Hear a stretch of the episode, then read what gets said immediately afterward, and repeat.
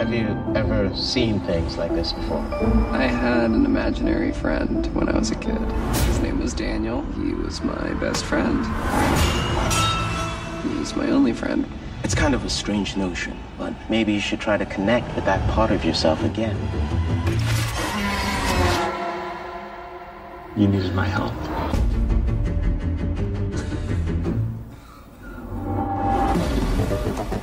Last time I saw you, you were this kid bursting with imagination. You need to break out and live. I bet you can get a phone number from any girl at this party. You're a painter? You're an artist too, Luke. I do photography sometimes. I'm here because you're here. I'm part of you. Hello and welcome to the Matt's Movie Reviews podcast. I'm your host Matthew Pegovic and this is episode number 263. Releasing in the US in theaters, digital and on demand is Daniel Isn't Real, a vibrant and frightening sure to be cult horror classic that tells the story of a socially awkward teenager who reconnects with his childhood imaginary friend, only to find a dark side to this once intoxicating partnership. A highly imaginative and stylish delve into madness and seduction, Daniel Isn't Real also marks a significant achievement from director Adam Egypt Mortimer, who I'm glad to say joins me now on the Matt's Movie Reviews podcast. You first came across the novel, which was um, In This Way I Was Saved, like eight years ago. So this was even before you made your first feature. Um, what was it about that novel, that novel that really struck a chord with you as a filmmaker that when you read it, you said to yourself, I can make a film out of this? It, it's funny. I think that uh, you get attracted to something for one reason, and then as you explore it, your reasons deepen, and you find like the real reason. So when I first read it, I, I loved the idea that it was this kind of dark fantasy with this very like visual component, right? Like it starts with these two kids, one of whom is imaginary, and they live in this imaginary world, and they're having sword fights, and in the book they're fighting a dinosaur, and like all of these cool visual things are coming to life, and and it reminded me in some ways of like a, a contemporary Pan's Labyrinth, Hmm. you know, where like a, a child explores this like dark fantasy monster world, and then as I worked with Brian on it, and as I thought about why I would make this movie, it, it became clear to me that it was this amazing opportunity to tell an externalized visual story about how we all struggle with our own identity and our own sense of evil. Um, so it was that you know, and then th- it's that combination of things that make it for me a thing that could really be a, a movie. That it has this, the, all of the ideas are psychological, but also so well visualized. So there's something for you to film that will be exciting, and it's also telling a story that we can relate to in our souls. what I really loved about the film as well is that there's that line between what is real and what could be fantasy. And I think a big aspect of that was the subject of mental illness, especially in, in regards to the character of Luke and his mother. Um, how much of that component is in the book? How much of it is what yourself and Brian did more research on when working on the screenplay? Uh, that stuff is definitely in the in the book, and the the mother's character, and even her family lineage is explored very deeply in the in the book. Um, and Brian did a lot of research in writing the the novel to to sort of shine a light on on that aspect of it. For me, it, it had more to do with uh, recognizing that that was a part of the story, and then using personal experience to to bring it to life.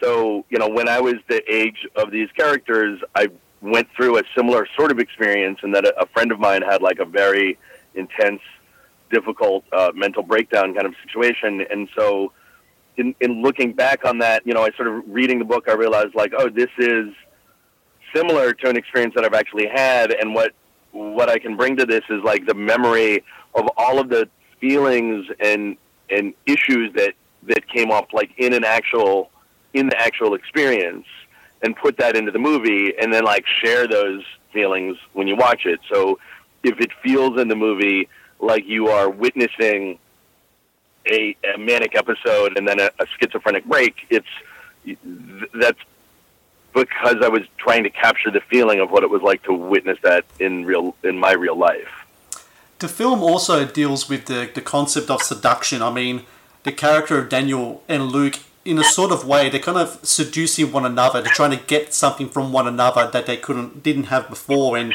the casting of your two leads, um, Miles Robbins and Patrick Schwarzenegger, the chemistry between between them just works so well that that seduction element really just kind of brought, was brought to the fore. Um, casting Miles and Patrick. Um, are they um, actors that you knew of beforehand? Was this the first time you kind of came across them? How what was that process like in getting them two?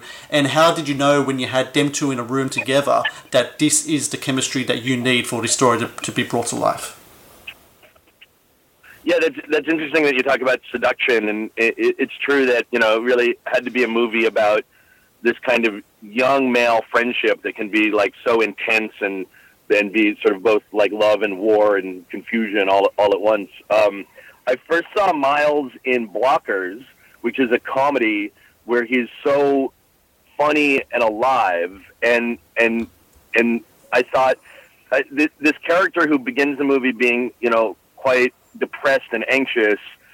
I need to have somebody who can bring some spark and like lifelike, uh, you know, struggle for joy, or else it I, like I didn't want somebody who was just going to kind of mope. Mm-hmm. And um, and Miles is in real life such an exciting, funny person that he could have this kind of like inner life and, and, and various colors around being, you know, a kind of broken, traumatized person. And Patrick was uh, I wasn't familiar with his work. I'd seen his photographs, and um, and Daniel had to be somebody who was really the epitome of, as you say, you know, about seduction. Like he just he had to be so beautiful and so charming, and Patrick had that in a way that very few other people that I was able to find do have it. And on top of that, he had like a really strong interest in exploring how to portray this character who's not him, who's who's evil and manipulative, and um, and yeah, getting the two of them together, we had a lot of uh, rehearsal time, or at least for me, for a small movie like this, we had a fair amount, and so having them in the room together and sort of explore what their memories of being children together would have been like, or you know, sort of improvising together and playing with, uh, you know, you you, you kind of come at it like all right, we've got like five days. We have to be best friends forever. Let's go. Let's make that happen. And they were very good at kind of locking into each other and creating that feeling. Horror movies usually live in the shadows um, when it comes to color and such. I can't, I can't, I can't count how many times you watch a film and the light is never turned on. It's just like it's almost like to the point of like uh, hilarity these days. Um, but I feel of, of late that a lot of filmmakers are embracing color. That color is much more brought to the fore now, and your film especially has that. Um, the visual style in this film is just really eye popping, but at the same time not gaudy. It really hits that that, that balance there, which is just perfect. Um, when it comes to the visual component of the film, especially the choosing of colors and such, um, do you take inspiration from other movies, from other walks of life? Do you storyboard? Do you keep a scrapbook? Do you do anything like that in regards to how you want to present your ideas to your DP and other people as well, in how you want the film to look? Oh yeah, I had a very I had a forty page style guide before we before we even put the team together that I that I put together that had the entire kind of evolution of what the colors would be and the lighting and and and how the movie would evolve its style from scene to scene. So that was all like very much thought through. And you know, to your point, I I agree. Like I I think we were coming from an era where horror movies were all kind of looked like they've been sort of soaked in dark blue dye, Mm. and um and I just I found that that was becoming like really quite a boring way to express these these things, and I was interested in doing something because this is a movie that has a lot to do with like manic energy. Like how how could we do things that are that are quite colorful and lifelike and you know beyond lifelike but still have that be terrifying and you look at you know you because you can be overwhelmed by colors and and kineticism just as you can be you know scared by quiet and and darkness and so i was looking more for like overwhelming the senses and going for a sense of going for an idea of maximalism instead of minimalism and um, in creating fear Um, so my final question is like this film made me weep at its conclusion, and I think it really underscores that there's a, the tragedy of Luke's char- of Luke's character. Um, and to me, some of the best horror movies really have that element to it. It's the drama in the character and the sympathy that you feel for for some of these characters as well. Um, did you feel that as well when you read the book? Is that something that really kind of resonated to you as well? That this is very much a tragic story as it is a horrific one in a one of seduction as well.